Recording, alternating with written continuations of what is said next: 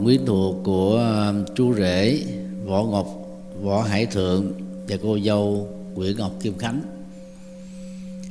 Nhân à, lễ cưới hôm nay đó, thay mặt tăng đoàn, thì à, chia sẻ đề tài hạnh phúc hôn nhân trong kinh thiện sanh.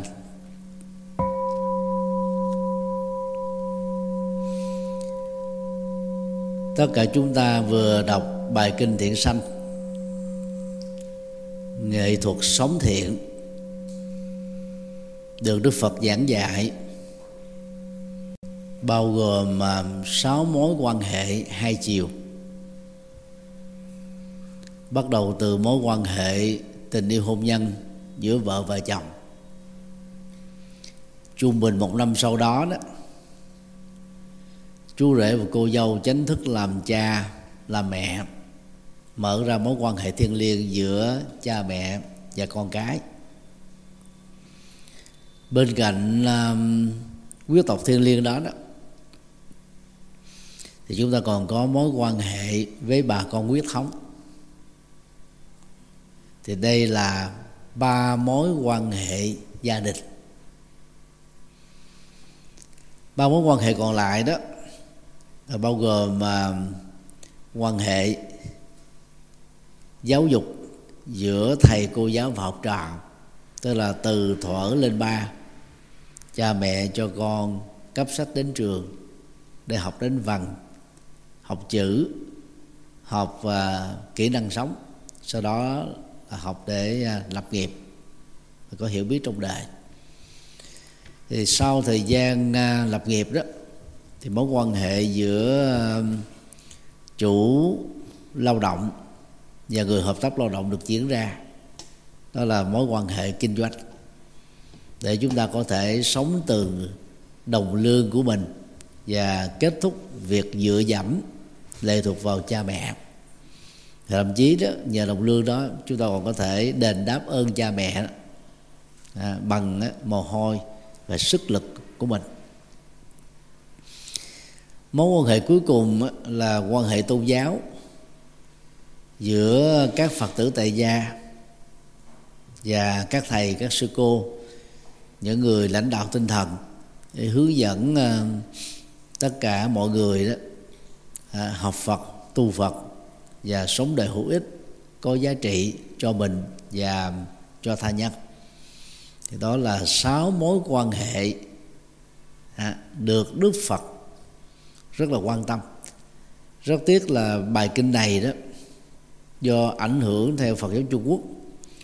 Suốt hai mươi mấy thế kỷ qua đã ít được phổ biến trong cộng đồng Phật tử.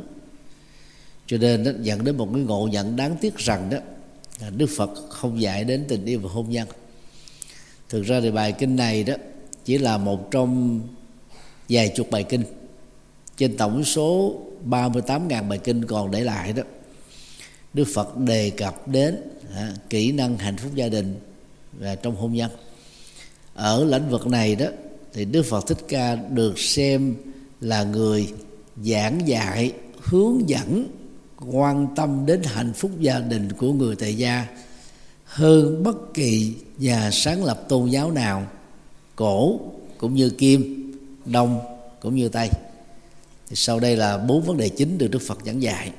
Thì à, thầy sẽ à, giải thích một cách phấn tắc à, sau khi đọc ghi văn của đường à, đoạn kinh để tất cả chúng ta cùng ôn lại. Điều một năm trách nhiệm của chồng. Người chồng lý tưởng phải tôn trọng vợ với năm bổn phận. Bổn phận một là lấy lễ đối đại với vợ thì đây là lời khuyên giúp cho các ông với vai trò làm chồng luôn trân quý vợ của mình. Lấy lễ, tức là lúc nào cũng lịch sự, ga lăng, quan tâm, trân trọng, thương yêu, quý mến. Và điều này đó, quý ông phần lớn đều làm rất tốt trong giai đoạn tìm hiểu và làm quen. Nhưng mà khi chính thức là vợ chồng rồi đó, thì quý ông nghĩ rằng là không màu mè nữa. Và quên đi, đang khi quý bà đó lại người rất sống về cảm xúc và thường lấy những cái kỷ niệm đẹp, các ký ức đẹp làm hệ quy chiếu cho nên đôi lúc dễ mũi lòng khi mà so sánh hai cái khoảng thời gian trước và sau dù nó không lâu. Dẫn đến dễ suy luận ngộ nhận rằng là chồng tôi nay đã không còn thương yêu tôi thấm thiết như thuở ban đầu lưu luyến ấy ngàn năm hồ dễ mấy ai quên.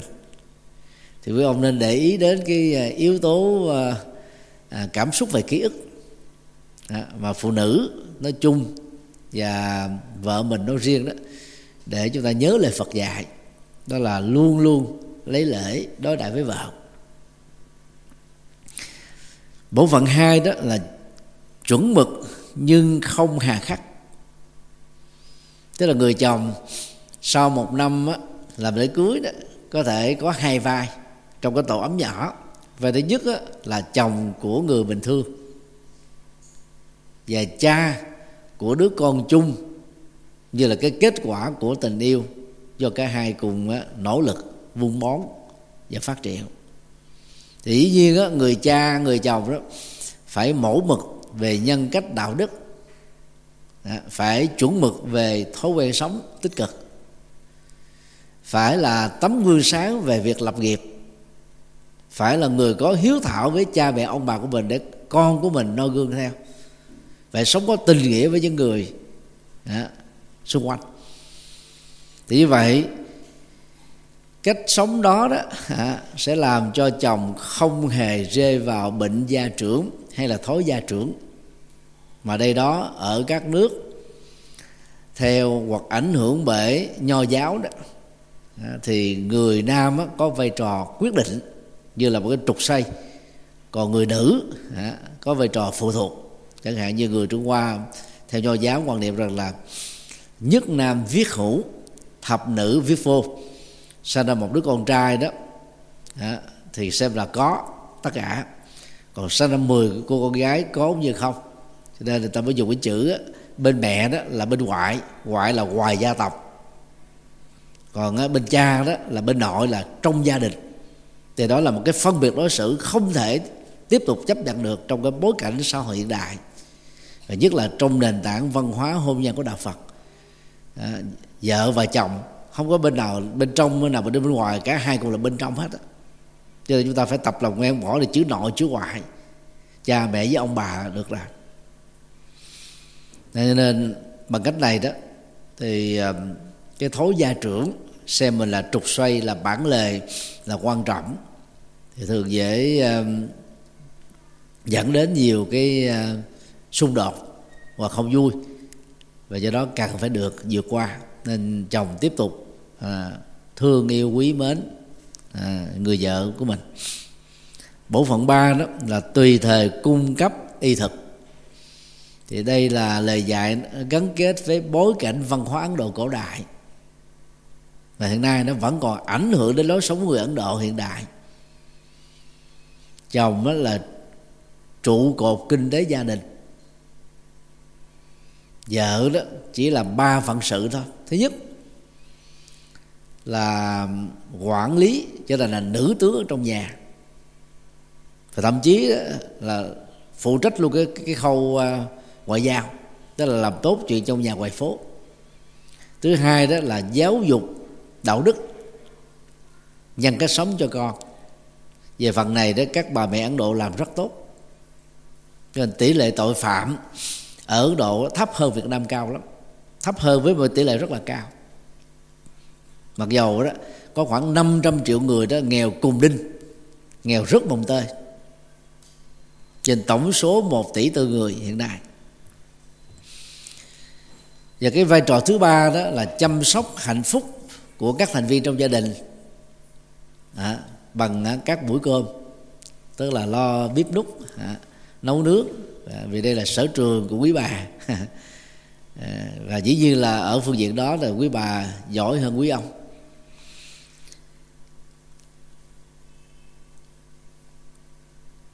Trách nhiệm thứ tư tùy thời tận trang sức đẹp. Cái khái niệm tùy thời đó được hiểu là gì?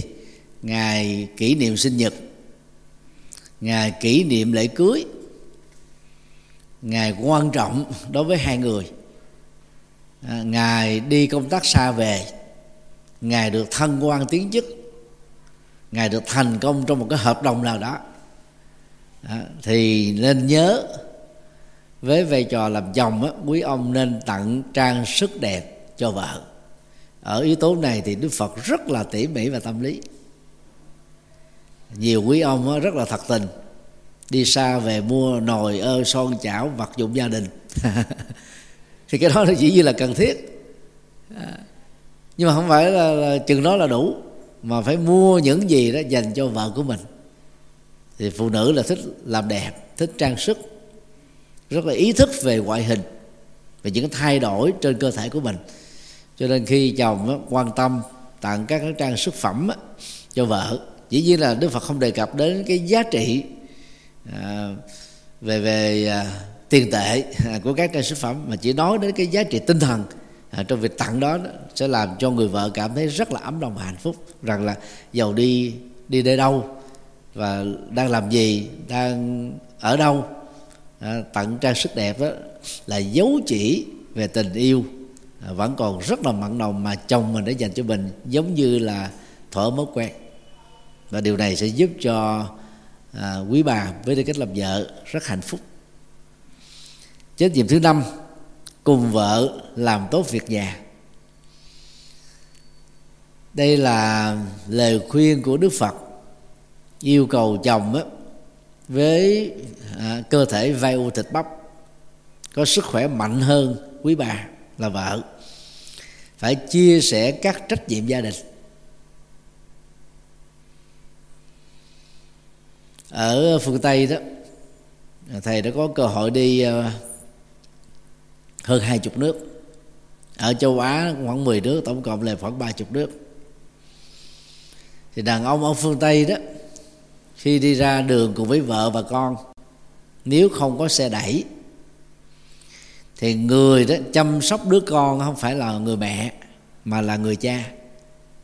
Cho nên đó, người chồng trong trường hợp này đó sẽ cõng đứa con ở trên cổ của mình ở Việt Nam á và một số nước châu Á thì đùng để cái trách nhiệm đó cho người mẹ.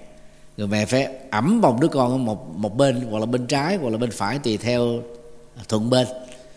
Và, và do do vậy đó về sau này đó khi lớn tuổi thì phần lớn quý bà đó bị đau nhức xương khớp. Thì cái tư thế ẩm bồng đó nó không tốt. Hoặc là người nữ ở vùng à, vùng núi vùng cao nguyên thì sẽ có thói quen đó là cõng đứa con à, bằng một cái dụng cụ vải bọc ở ngoài sau lưng. Thì đứa con nó sẽ bị ép ngực ép tư thế nó cũng không được thoải mái. Cho nên cái sức nặng à, sức mạnh đó, nó thuộc về đàn ông thì đàn ông phải làm việc này. Còn là gia vụ à, bếp đúc thực ra nếu mà chồng về cùng làm với vợ đó, thì gia đình hạnh phúc hơn. Thì khi mình có cùng cái chia sẻ trách nhiệm đó, à, đôi lúc mình làm ở nhà bếp thì lúc đó thì mình không còn chơi là cơm này là dở thức ăn này không được ngon nữa. Thì nó có cái bàn tay và sự đóng góp của mình. À, ngon hay dở là do tất cả chúng ta quan niệm thôi. Cho nên phải cùng chia sẻ. Quý ông Việt Nam mình về thì thường á, nằm trên võng nằm ly quăng mở ờ, đài truyền hình lên mở kênh hoặc là thể thao hoặc là phim chiến tranh hoặc là thời sự mà không thì ra quán bia ôm quán nhậu. À, tụm năm tụm bảy nói chuyện trên trời dưới đất và phần lớn là chuyện tào lao. À, đẩy hết trách nhiệm à, nuôi con quản lý gia đình giặt giũ bếp nút à, chăm sóc người thân cho vợ. Cho nên vợ trong tình huống đó rất quá tải. Đang khi sau Việt Nam á, phụ nữ rất là năng động à, làm việc ở công ty xí nghiệp à, giống như là chồng của mình. Về nhà đó thì các cái công việc đó mà không được chia sẻ đó thì đâu còn có thời gian để chăm sóc cho chính mình. À, cho nên cơ, cơ thể áo quần á, lúc nào cũng nghe mùi à, hành hẹ tỏi nén hương cừ. Tức là các gia vị ở nhà bếp. Rồi chăm sóc con á nhất là con còn nhỏ rồi nghe nghe cái mùi sữa à, nghe cái mùi à, của con nít không? Thì cái đó có thể làm cho người chồng đó có cảm giác à, nhàm chán dần dần thì cùng chia sẻ đó thì vợ sẽ bớt đi những cái thời gian và sự chăm sóc đó. Thì mới dành thời gian cho vợ chồng thời gian để tiếp tục làm cho hạnh phúc đó được à, bền vững hơn.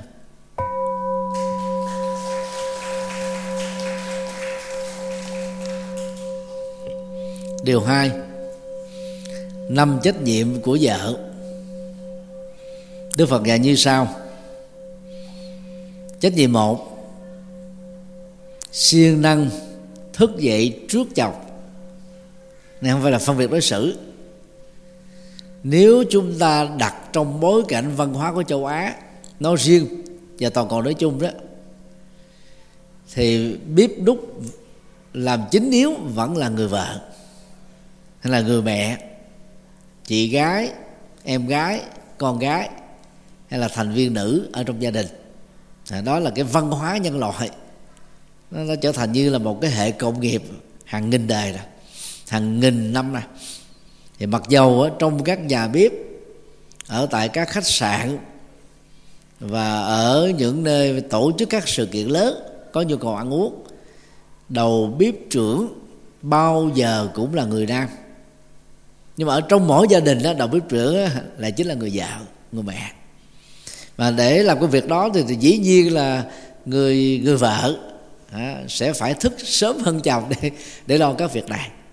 Nên đây là yếu tố làm cho người vợ nếu sống ở trong gia đình độc lập thì được chồng thương hơn. Nếu sống ở trong gia đình cha mẹ chồng á, được cha mẹ chồng á, là à, quý trọng. Bởi vì rất là à, chu đáo về cái cái đóng góp và trách nhiệm của mình ở trong trong gia đình. Hai là nể chồng trước sau trong ngoài thì đây là yếu tố à, tâm lý và thái độ rất là quan trọng. Có thể trong nhà đó người vợ à, là nữ tướng quyết định hết. Có nhiều gia đình như thế. Giao cái vai trò đó quyết định cho vợ nhất là những người chồng thương vợ. Nhưng mà khi có mặt trước à, cha mẹ bên chồng bạn bè bên ngoài ở ngoài xã hội hay là trước mặt các con thì lời khuyên của đức phật á, vẫn là người vợ thể hiện thái độ à, kính trọng chồng. À, thì bằng cách đó đó à, người chồng sẽ cảm thấy là mình đã được à, có giá và ít bị va chạm cái tôi ít bị tự ái.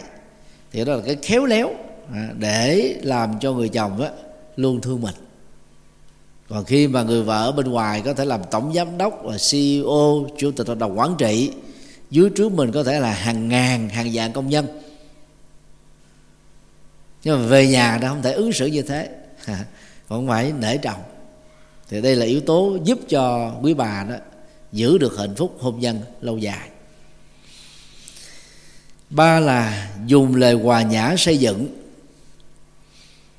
tức là khi à, có các quan điểm khác biệt điều quan trọng á, là lời nói phải khéo. Nói nói hòa nhã và nói mang tính cách xây dựng góp ý thôi. Còn đối với những điều mà thói quen của người chồng á, chưa được tốt ví dụ như là vẫn còn uống rượu hay là uống ờ, hút thuốc quá nhiều ờ, thỉnh thoảng có một số ông chồng là đi cờ bạc à, cá độ à, bóng đá hoặc là xem quá nhiều các phim à, bạo lực. À, thì những góp ý chân thành từ người vợ phải bắt nguồn từ cái tâm à, à, xây dựng hạnh phúc cho cả hai. Cho nên cái lời nói ra nó phải nhẹ nhàng à, vui vẻ. Vừa nói vừa cười nữa đó thì hiệu quả nó cao hơn lạc mềm bù chặt. Còn nhiều quý bà cứ có thói quen á là càng nhằn càm ràm à, nói dài nói dài. Cho nên nó trở thành là nói dở. Cái gì dai dài đó cái đó là đàn ông thì không thích. Vì cái cấu tạo não của quý ông đó bán cầu bên phải thuộc về lý tính to hơn. Cho nên họ không có cảm xúc không có cảm xúc thì ít nói và khi nghe nói cằn nhằn càm ràm chì chiết á cái gì mà lặp đi lặp lại nhiều lần là họ dễ bực dọc lắm khó chịu cao có à, có nhiều người á, nóng tánh có thể là thượng cẳng chân hạ cẳng tay nữa. Cho nên mình hiểu được yếu tố này. Mỗi khi nhờ chồng góp ý chồng cái gì đó đó à, nở nụ cười thật là tươi. Nói vui vẻ nói ngọt ngào. Quý ông sẽ trở thành ô xin ở trong nhà. Bốn là nhún nhường ủng hộ điều hay. Thì đây là thái độ à, đồng hành. Hiểu được. Mà nếu như mình không hiểu được đó thì ờ, kế hoạch của chồng, việc làm của chồng, sự nghiệp của chồng vốn là cái trụ cột kinh tế chính của gia đình đó gặp rất nhiều các thử thách và áp lực bên ngoài. Mà nếu như không được sự ờ, đồng lòng của vợ đó, thì cái áp lực đó là chịu một mình, căng thẳng, mệt mỏi. Cho nên đó người chồng dễ tìm kiếm người nào cảm thông ở nghề nơi mình làm việc là ở bên ngoài. Do đó nó dễ tạo cơ hội dẫn đến ngoại tình trong tâm tưởng. Bởi vì khi mà có một người khác giới phái thể hiện cái sự cảm thông à, cái sự đồng lòng đó là khi ở, ở nhà đó thì vợ rơi vào tình trạng là đồng sàng dĩ mộng chung một căn nhà ngủ trên một chiếc giường ăn cùng một mâm cơm uống cùng một nguồn nước gặp nhau hàng ngày chung sống hàng ngày nhưng mà tâm không đầu ý không hợp thì người đàn ông thường tìm kiếm những người nào à, có thể đáp ứng được à, cái sự cảm thông đó. Và cái điều đó là điều nên tránh. Nên là cố gắng là, là nhún nhường à, để mình ủng hộ những điều hay. Cái quan trọng là tạo ra cái thành quả tốt còn ai là tác giả ai là cái người để ra cái quyết định đó không quan trọng đâu. Quan trọng là có lợi ích cho cả hai năm là hiểu chồng cảm thông chia sẻ. Và đây là yếu tố và thái độ à, tinh tế hơn nữa khéo léo hơn nữa. Thì bằng cách đó đó thì chắc chắn là khi về lại gia đình đó quý ông với tư cách làm chồng làm cha sẽ cảm thấy đây là tổ ấm thật sự về nhà. Thì mọi căng thẳng mệt mỏi ở nơi làm việc ở ngoài xã hội nó không còn nữa. Thì về phương diện này đó à, quý bà Việt Nam có thể tham khảo các bà vợ của Nhật Bản. Hồi nhỏ thầy cũng nghe à, ba của thầy nói sau này lớn lên cũng nghe người ta nói nhiều lần. Câu này là quý vị chắc là ai cũng biết. Ăn cơm tàu cưới vợ nhật ở nhà tây. Thầy đã đi châu âu à, ba lần mỗi lần là hai tháng rưỡi. Đến pháp cũng là cả chục à, mỗi lần là cả chục ngày để giảng ở các thành phố lớn của pháp cho mình à, có cơ hội trực tiếp nhìn thấy được nhà tây. Nếu hiểu theo cái nghĩa đen sát đó, đó là nhà pháp. Ở cái người ứ nghĩa lớn hơn đó rộng hơn đó là nhà phương tây. Thì thầy cũng đã đi hết những nước tiên tiến rồi. Thì cái nhà của họ rất là rộng. À, nhất là nhà ở mỹ canada úc. Trung bình là 300 mét vuông cho đến 1 ngàn mét vuông một trệt một lầu. Và trong nhà chỉ có hai ba thành viên thôi. Còn nhà của pháp á, thì nhỏ hơn khoảng chừng 200 mét vuông. Kiến trúc mỹ thuật bằng đá đặc sắc. À, tiền ích trong nhà không có gì thiếu. Cho nên ở nhà tây rất là sướng. Ăn cơm tàu thì thầy cũng đã đi trung quốc ờ, năm sáu lần. Mỗi lần là cũng ờ, hai ba tuần lễ. Gắn kết với các sự kiện phật giáo quốc tế. Thì dĩ nhiên là người trung quốc mà đãi thức ăn á dù là đi tour hay là đi sự kiện đi nữa ít nhất là 10 món. Đồ chai đó có khi họ làm với cái trăm món buffet cho nên là ăn uống qua cái phong cách văn hóa ẩm thực của người Trung Quốc á, thì chắc chắn là các thực khách rất là hài lòng. Nhật Bản thì thầy cũng đã đi ba lần rồi. Mỗi lần cũng cả 10 ngày 14 ngày. Có mặt ở nhiều thành phố có cộng đồng người Việt Nam sống. Thì dĩ nhiên là về ngoại hình đó quý bà Nhật Bản không đẹp bằng phụ nữ Việt Nam. Và tại sao ta không nói là cưới vợ Việt mà là cưới vợ Nhật? Thì người vợ nhật á họ rất giỏi về cái, cái, cái hiểu chồng cảm thông và chia sẻ. Họ đề cao cái vai trò của người chồng làm cho người chồng rất là hài lòng khi về tới nhà. Rồi có nhiều bà vợ trong cái thời xưa đó còn được huấn luyện đó giỏi về cầm kỳ thi họa để có thể trao đổi với chồng chia sẻ với chồng tư vấn cho chồng đó, đó. và và hiện nay cái văn hóa này vẫn còn à, rất là thịnh hành trong các ngôi nhà Nhật Bản á. khi chồng đi làm về vợ đó tháo ha, áo ngoài ra tháo cờ vạt tháo giày tháo vớ đặt một cái à, cái chậu vào một cái thau nước ấm khoảng chừng 40 độ C dùng tay của mình rửa chân chồng mặt thì, thì dùng cái khăn ờ, nóng á, ha lao cho chồng. Hỏi chứ ông chồng nào mà về không cảm thấy hài lòng được. Bao nhiêu căng thẳng mệt mỏi về tới đó, tới nhà mà gặp vợ làm như thế cảm thấy sướng dữ lắm. Thì bù đắp lại thì người chồng có trách nhiệm cực kỳ lớn. Lo mọi thứ để cho vợ của mình được hạnh phúc. Cho nên cái thuật ngữ mà cưới vợ nhật ờ, là nằm ở chỗ đó. Cái khéo léo cái hiểu biết cái đồng hành của người vợ dành cho chồng chứ không phải là ngoại hình. Thì qua um, năm bổn phận của vợ đó, cũng như là năm bổn phận của chồng, chúng ta thấy là đức phật rất tinh tế. Và những điều đó đó đã được dạy cách đây 26 thế kỷ. Quý vị cứ thử suy nghĩ đi, nếu áp dụng thì chắc chắn là gia đình rất là hạnh phúc một trong những cái lý do mà đức phật có được cái chiều sâu đó, đó là vì trước khi đi tu đức phật đã từng làm chồng của công chúa gia du đà la đã từng làm cha của hoàng tử la hầu la đã từng á, hả, là đông cung thái tử của nước Sakya trong à, nước cộng hòa liên bang ấn độ 16 tiểu bang lúc bấy giờ. Cho nên khi giác ngộ thành phật đó thì cái tầm nhận thức đó, kinh nghiệm quá khứ đó được nâng lên một cách cao hơn. Đó là được hỗ trợ của tuệ giác. Giúp cho đức phật dạy rất là thiết thực vào trong từng ngõ ngách của cuộc sống. Ở đây đó là cuộc sống hôn nhân.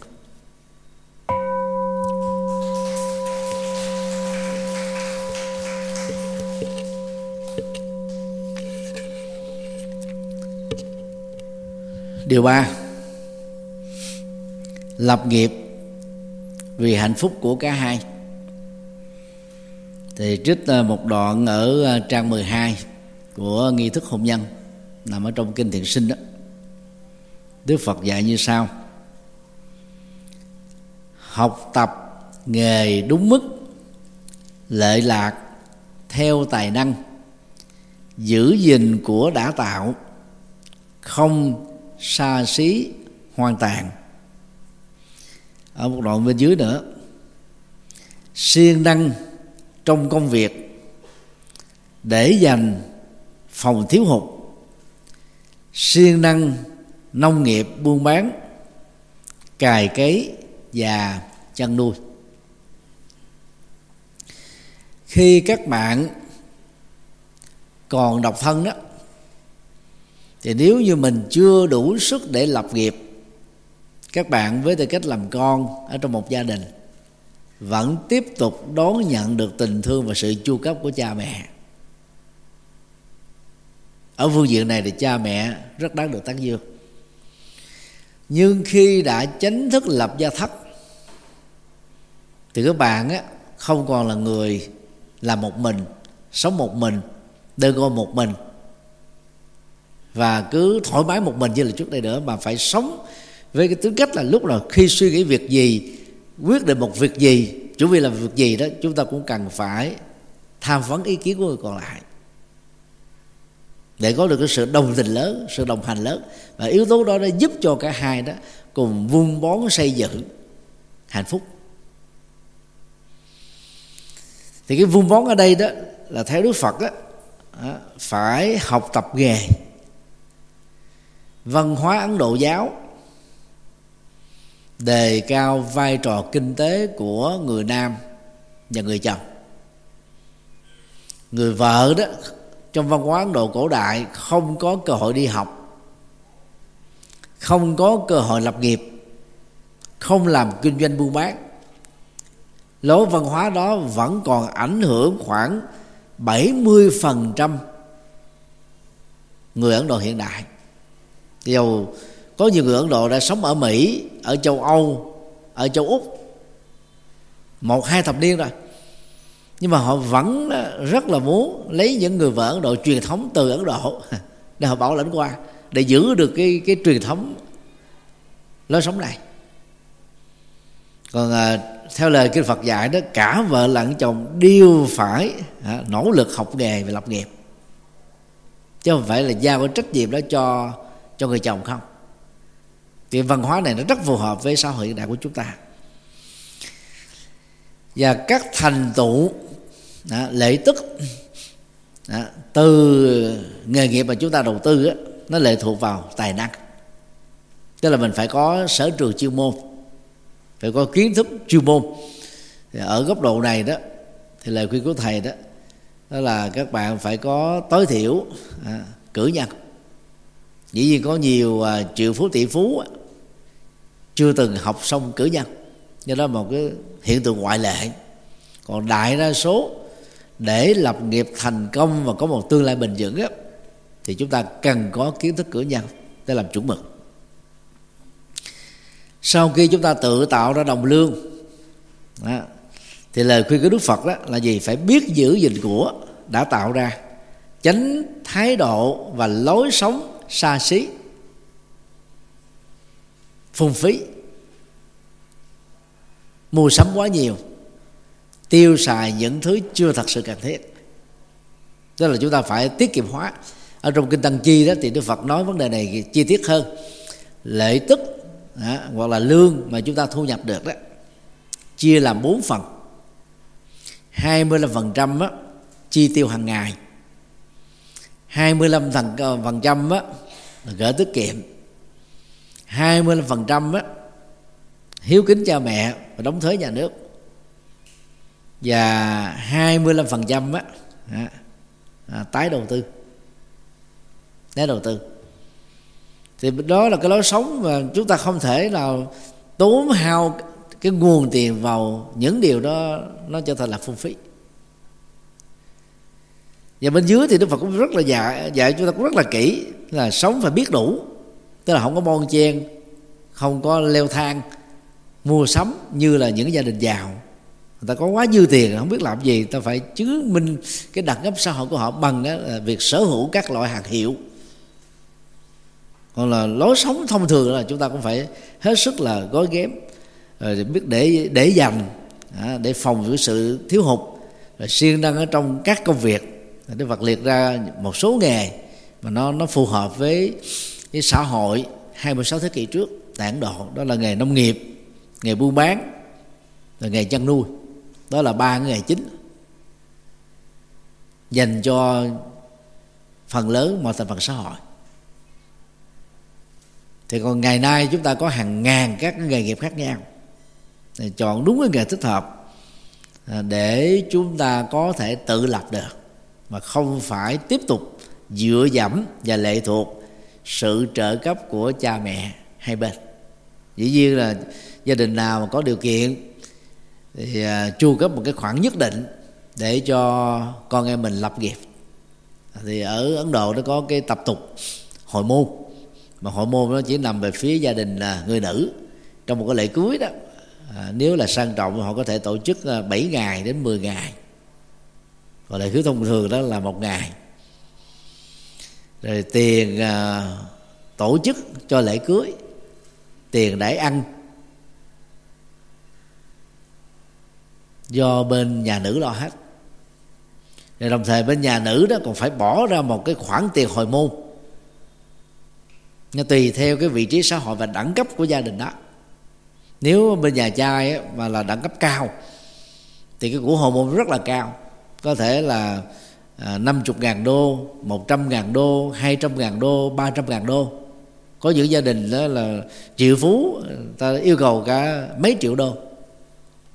À, thì cái lý giải của người ấn độ đó từ xưa cho đến nay đó nằm ở chỗ là gì? Đó là cái khoản tiền căn bản để giúp cho đôi vợ chồng mới có thể lập sự nghiệp độc lập. Làm vốn để lập sự nghiệp nhưng mà rất tiếc á cái việc đó nó chỉ là một cái cái đè nặng tài chính lên trên phía gia đình vợ thôi. Chứ nếu là làm nghiệp chung á, thì cả bên vợ bên chồng cha mẹ thế đi trước là cùng hỗ trợ thì tốt biết mấy cái này nó chỉ là bên phía nhà gái.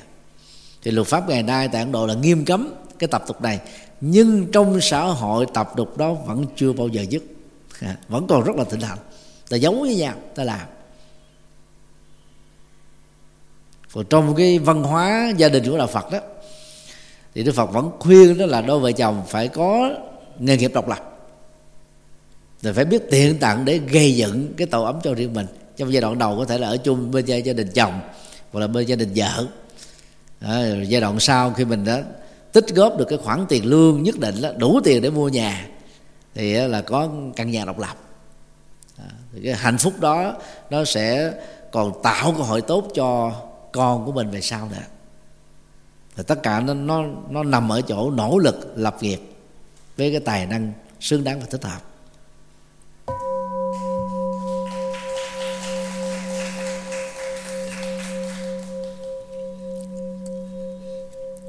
Phần cuối cùng á, là lối sống. Đức phật dạy như sau. Nói hòa nhã yêu thương trí tuệ sôi cùng khắp giúp người được an vui. Cho nên nó gồm có ba yếu tố.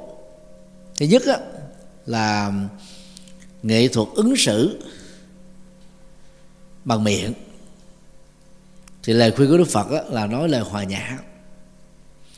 Trong bốn năm điều đạo đức dành cho người tại gia thì điều đạo đức thứ tư đó gồm có bốn nội dung. Không nói những điều không có sự thật tức là du khống du cáo xuyên tạc cái này là phạm tội hình sự phạm luật an ninh mạng phạm luật dân sự phạm luật truyền thông. Nội dung thứ hai đó là không nói lời gây chia rẽ mất đoàn kết tan vỡ. Cái này cũng là phạm à, luật dân sự và luật hình sự. Thứ ba đó là không nói những lời văn tục chì chiết xúc phạm nhau. Cái này nó cũng phạm tội hình sự. Thì ờ, tội hình sự á, về xúc phạm á, ở Việt Nam mình nó chưa có chưa có nặng. Và lớn chỉ là phạt tiền khoảng à, 7 triệu rưỡi đó nó không có đủ sức để răng đe. Là Việt Nam hiện nay đó là quốc gia bị liệt vào cái danh sách là nước đứng vị trí thứ năm trên toàn cầu về à, nói tục nói xúc phạm nhau trên mạng xã hội bằng các phương tiện truyền thông và nhất là khi uh, tập đoàn YouTube tập đoàn Facebook kéo theo sau đó là nhiều cái tập đoàn khác đó. cho chính sách khích lệ đó là chủ sở hữu tất tài khoản ký hợp đồng với họ à, cho họ quảng cáo cái số lượng view nhiều chừng nào thì nó tỷ lệ thuộc với số tiền mà các uh, youtuber facebooker đã đầu tư. Thì từ đó đó mạng xã Việt Nam đó, là thêm một lần dậy sóng bằng những lời lẽ xúc phạm ờ, nặng nhẹ chửi bới quyền rủa gần như nó làm cho cái xã hội điên đảo mệt mỏi bởi rất nhiều các cái lệ thị phi. Thì đây là một cái uh, cái xu thế rất là tiêu cực đang xảy ra và làm cho nhiều giới trẻ đó không biết ứng xử đó, có thể trở thành bản sao khi không thích ai cứ chửi người đó, nhưng mà không hề biết rằng là cái việc chửi và xúc phạm đó là vi phạm luật pháp. Và có rất nhiều người chửi người khác mà vẫn bình an vô sự là vì các nạn nhân không hiểu luật và không quan tâm về luật, cho nên không có gửi đơn thưa thưa dân sự thưa hình sự. Thì về nguyên tắc á, là phải có đơn thư kiện thì tòa án mới giải quyết. Còn không có đơn thư kiện thì người ta cứ phớt lờ. Ở nước ngoài đó thì cái tội xúc phạm và tội du khống là rất là nặng. Thì khi xúc phạm và du khống có thể bị phạt là một hai triệu đô chứ không phải là nhỏ. Để nó răng đe à, một cách nghiêm túc. Thì như vậy thì à, nói những cái lời không văn tục không xúc phạm nó giúp cho chúng ta nói rất là lịch sự.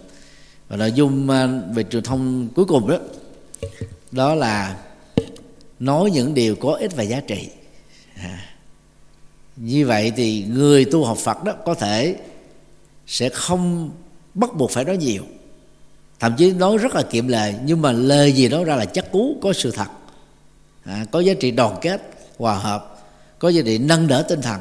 Lời gì có tinh thần và nó giúp cho người khổ nghe xong là được vui. Thì đó là về truyền thông miệng. Ngoài ra đó thì đạo phật đó là đạo nổi tiếng về truyền bá từ bi. Từ trong tiếng Bali và Sanskrit là Kaluna sẽ là bi, là Karuna. Có nghĩa là tâm xót thương, tâm cảm thông trước nỗi khổ niềm đau của tha nhân nó giúp cho chúng ta trước nhất là trị được cái bệnh vô cảm, vô tâm. Thứ hai đó là tâm từ.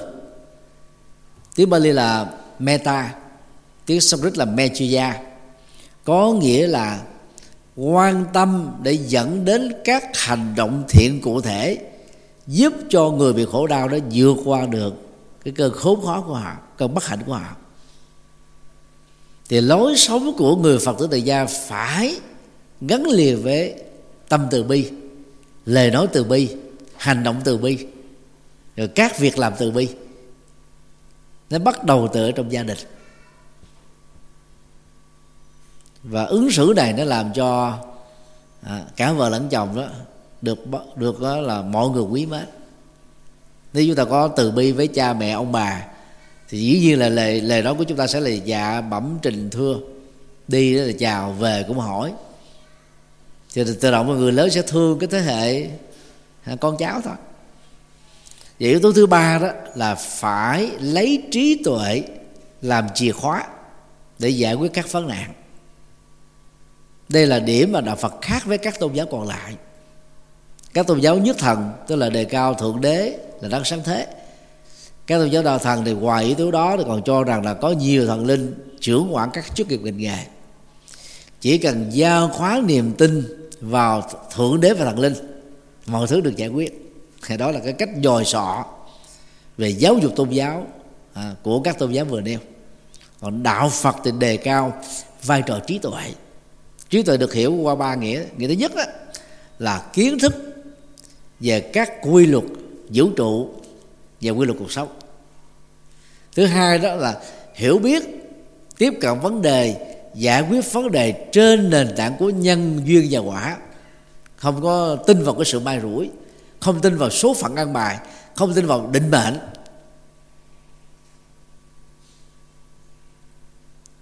Mà tin vào nỗ lực kiên trì để biến ước mơ thành hiện thực. Và thứ ba đó đó là hiểu biết à, chân chính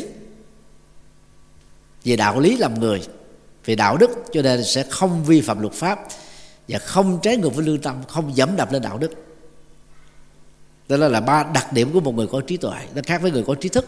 Người có trí thức thì chúng ta có thể học được ở thầy cô giáo học được ở trường lớp học được ở sách vở học được từ kinh nghiệm thực tiễn học được từ các cái cái phương pháp tư duy logic như là tổng hợp quy nạp loại si vân vân. Thì theo đức phật đó tất cả các vấn nạn và khổ đau của con người. Dù là mang tính cá nhân, tính gia đình, tính cộng đồng, tính quốc gia, tính khu vực, tính châu lục hay tính toàn cầu. Nó đều bắt nguồn từ các nguyên nhân. Và giải quyết đó là phải giải quyết trên nền tảng là ngăn chặn nguyên nhân để khắc phục hậu quả. Thì gồm có bốn bước như thế này. Thứ nhất thừa nhận nỗi khổ niềm đau đang xảy ra với mình và người thân là một hiện thực. Để chúng ta có bản lĩnh hơn, chịu đựng tích cực hơn, để tránh ba thái độ thái độ đào tẩu, khổ đau tức là thiếu trách nhiệm. Thái độ phớt lờ khổ đau vì như thế là liều mạng. Thái độ cường điệu quá khổ đau vì như thế là tự hành hạ cảm xúc của mình. Mà vốn không nên bước thứ hai đó là truy tìm nguyên nhân của nỗi khổ niềm đau. Đức phật tập trung vào các động cơ và tâm lý. Tức gồm có tâm tham lam, thì các tội phạm kinh tế à, bao gồm tham nhũng, hối lộ biến của công thành của riêng, trộm cắp, lừa đảo, nó thuộc về tội phạm kinh tế, thì nó gắn liền với tâm tham. Thì có những nỗi khổ niềm đau nó gắn liền với tâm sân, thì bao gồm chiến tranh, rồi khủng bố bạo động, bạo lực, chửi bới vu cáo, xuyên tạc, rồi à, thường gắn chân, hạ cánh tay, rồi quậy phá à, tàn phá, rồi à, xúc phạm và nhiều cái cái cái hoạt động khác. Thì dẫn đến biết bao nhiêu là sự thương tổn trong trong trong xã hội. Và có những nỗi khổ niềm đau nó bắt nguồn từ sự thiếu hiểu biết, thiếu trí tuệ, như là mê tín dị đoan kiên cử những cái thứ không cần thiết. Tin là ma quỷ, thần thánh, tin thầy bùa, thầy ngải, thầy phong thủy, thầy địa lý, thầy nhân điện, thầy bắt ma, thầy ngoại cảm, thầy trường sinh học. Toàn là những cái thứ mà khi chúng ta nghe xong rồi đó, chúng ta sẽ hoang mang, lo lắng, sợ hãi, căng thẳng, bất an. Và nếu như mà chẳng may chúng ta bị dễ dời, thì mình rơi vào tình trạng là tiền mất tật mang. Ta cấy vào cái con chip sợ hãi về cái lĩnh vực mình và không phải là chuyên môn. Mà đang khi mình đang có điều kiện tài chính bỏ một cái khoản tiền để mua cái sự bình an, nhiều người ta sẵn sàng ta làm nó ừ, nó rẻ. Mua mạng sống, mua sự giàu sang quá rẻ. Từ từ cái nhận thức đó, nó rất nhiều người trở thành nạn nhân của mê tín dị đoan. Đó là chúng ta phải nên tránh. Thì đó là ba nguyên nhân của tất cả các nỗi khổ và niềm đau. Là từ cái si mê đó đó thì nó đẻ ra theo cái nguyên nhân thứ tư đó là cố chấp. Người thiếu hiểu biết chừng nào thì cố chấp nhiều chừng đó. Ứng xử độc đoán cực đoan chừng đó. Là khi mình cho mình là quan trọng, như lời khuyên ờ, đại diện ờ, của cha mẹ hai bên. Rồi nói về cái tôi. Đó. thì cái đó là nó tạo ra bức tường Berlin giữa vợ và chồng, giữa các thành viên, giữa các bạn bè, giữa các đối tác rồi có thể lớn hơn nữa nếu mà chúng ta không chịu ngăn chặn đó, nó sẽ phát triển thành là vạn lý trường thành. Cả nghĩa đen lẫn nghĩa bóng của từ này. Bước thứ ba đó là trải nghiệm hạnh phúc. Đỉnh cao nhất là niết bàn. Và hạnh phúc phải trải nghiệm bây giờ và tại đây chứ đừng chờ sau khi chết lên thiên đường xa xôi ở đâu đó. Không có thiết thực. Đức phật dạy hạnh phúc và phải hạnh phúc bây giờ. Hạnh phúc tại cái cái cái cái địa điểm mà chúng ta đang có mặt. Giá trị của cuộc sống đó nằm ở chỗ đó. Hạnh phúc không có mặt trong quá khứ. Vì quá khứ nó đã trôi qua. Hạnh phúc cũng không có mặt ở tương lai vì tương lai nó chưa xảy ra. Hạnh phúc chỉ tồn tại trong từng tích tắc hiện tại. Thời gian cái tương lai lần lượt chúng ta hiện tại và nó lần lượt trở thành quá khứ. Cho nên là trải nghiệm từng giây phút hiện tại đó là chủ trương à, sống rất là thiết thực của đức phật. Và khi mình tin là có hạnh phúc à, thì tự động chúng ta không cường điệu quá khổ đau. Và chúng ta không bị rơi vào trầm cảm. Hậu quả của trầm cảm là tự tử hoặc là bị điên loạn. Bước thứ tư, tức là giải quyết các vấn nạn và khổ đau đó. Bằng con đường gồm có ba trụ cột. Trụ cột trí tuệ, trụ cột đạo đức và trụ cột thiền định trụ cột trí tuệ để để chúng ta tiếp cận giải quyết vấn đề một cách bài bản có thành quả cao. Trụ cột đạo đức để sống đề có giá trị và không vi phạm luật pháp. Và trụ cột thiền định đó, thì giúp cho chúng ta à, làm chủ được cảm xúc và thái độ trong các biến cố cuộc đời. Làm cho mình không có hoang mang lo lắng căng thẳng sợ hãi bất an điềm tĩnh trong mọi tình huống.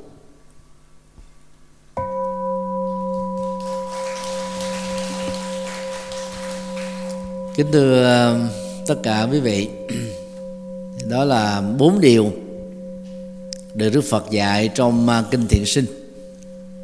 Mỗi điều thì có những cái nội dung nhỏ có liên hệ. Theo đó đó cô dâu và chú rể nếu nỗ lực làm đạt được khoảng chừng 70% những gì Đức Phật dạy trong bài kinh vừa nêu thôi thì chắc chắn á, hạnh phúc hôn nhân à, của các cặp vợ chồng. Không chỉ là bền vững về thời gian mà còn là một cái hôn nhân đó nó nở đầy hoa trái của hạnh phúc. Và nó tạo ra cái nền tảng hạnh phúc cho cả tương lai của các con cháu về sau này đó chúc tất cả được an lành và bình an.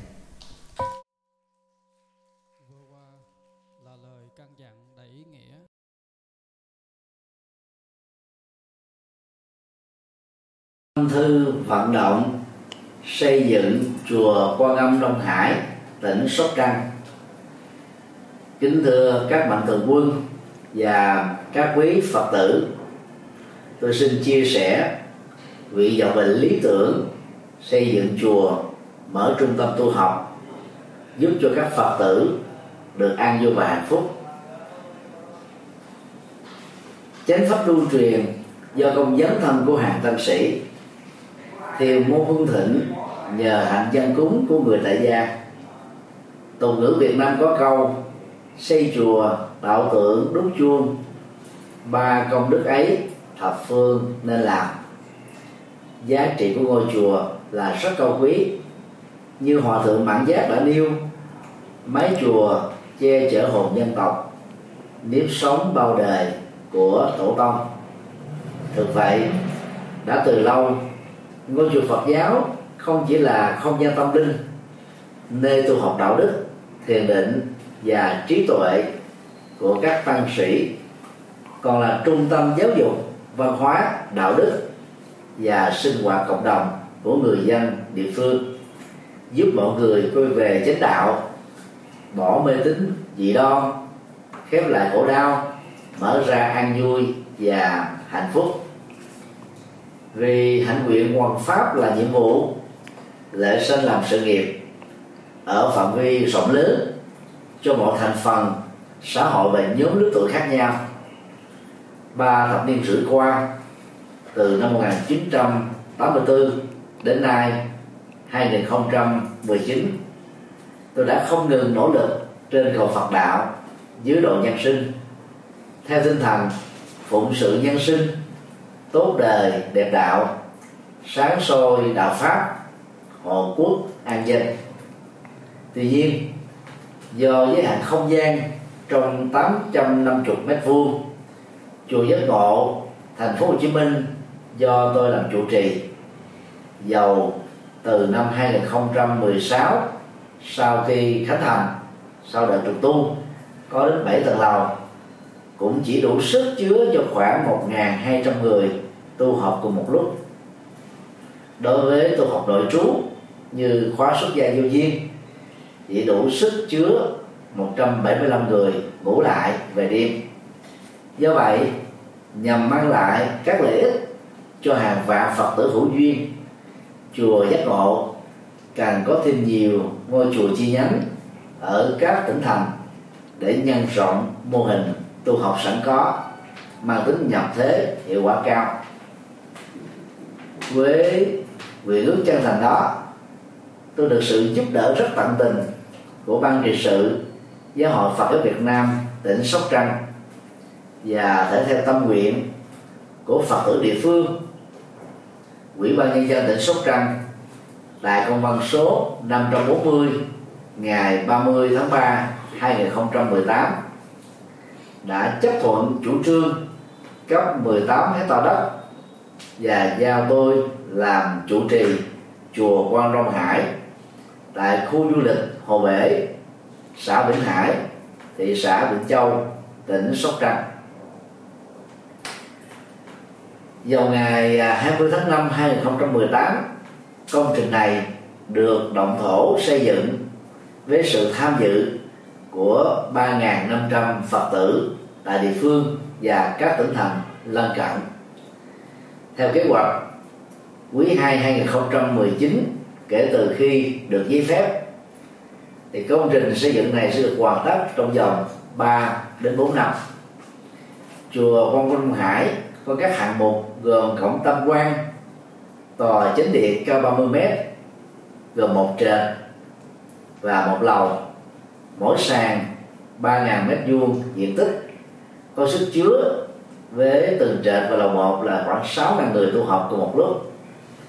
Ngoài nhà tổ tăng xá, thì chùa Ông Đông Hải sẽ có từ 6 đến 8 khách xá, một trệt, ba lầu. Có sức dung chứa cho hàng ngàn phật tử tu học. Tượng đài tiêu biểu tại chùa này đó là tượng bồ tát quan thế âm, hướng về biển đông, cao 49 mét, gồm ba mặt, bảo vệ chủ quyền biển đảo của Việt Nam, cũng như là sự bình an của người dân tại địa phương.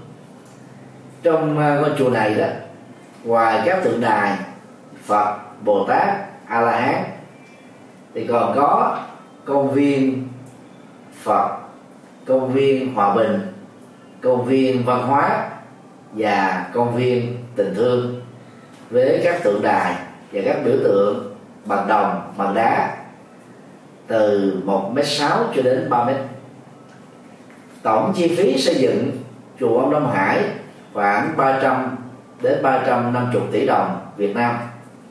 Khi hoàn thành, đây sẽ là trung tâm tu học lớn, phát triển Phật giáo, thực tập tỉnh thức, trải nghiệm từ bi, có khả năng phục vụ từ 5 đến 6 ngàn Phật tử tu học đời trú cùng lúc. Tôi cho rằng Phật sự to lớn mang tầm vóc phụng sự, nhân sinh cho hàng vạn người như trên. Chỉ có thể sớm được hoàn thành là nhờ vào sự phát tâm bồ đề, cúng dường, tịnh tài, tịnh vật, tịnh lực của các mạnh thường quân và các phật tử gần xa.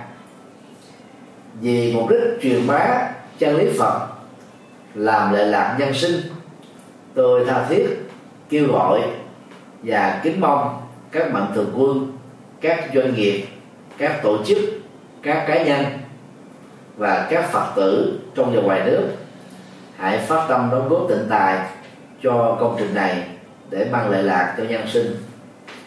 Với niềm tin vào Phật pháp và sự trợ duyên của quý tôn đức tăng ni, nhất là sự phát tâm của các quý phật tử thập phương, tôi tin rằng công trình chùa quan âm đông hải sớm được hoàn thành viên mãn. Ân đức của toàn thể quý vị là động lực to lớn giúp thầy trò chúng tôi phụng sự nhiều hơn nữa cho Phật giáo và dân tộc Việt Nam. Tôi thành kính tri ân tán dương công đức, cúng dường của các quý vị, nguyện cầu hồng ân Phật pháp tăng gia hộ quý vị thân tâm an lạc phước lộc thọ tràn đầy sở nguyện tùy tâm, các tường như ý. Nam mô công đức lâm bồ tát. Nam mô quan hỷ tạng bồ tát ma ha tát. Đạo phật ngày nay dân hiến, đạo phật ngày nay huy hoàng, đạo phật năm châu bốn biển, dựng xây tinh độ chân gian. Đạo phật ngày nay dân hiến, đạo phật ngày nay huy hoàng, đạo phật năm châu bốn biển hãy cùng tham gia cùng quỹ đạo phật ngày nay để mang tình thương đến với mọi người. Tham gia thành viên, đóng góp tịnh tài vào vốn quỹ gốc được cộng dồn để sản sinh lợi nhuận hàng tháng từ lãi suất ngân hàng nhằm phục vụ các sứ mệnh của quỹ hoặc đóng góp tham gia trực tiếp các hoạt động của quỹ. Tham gia phụng sự viên, đóng góp tịnh lực vào đội ngũ phụng sự viên để cùng tham gia hỗ trợ các hoạt động của chùa giác ngộ và quỹ nói riêng cũng như các hoạt động phát triển phật giáo nói chung.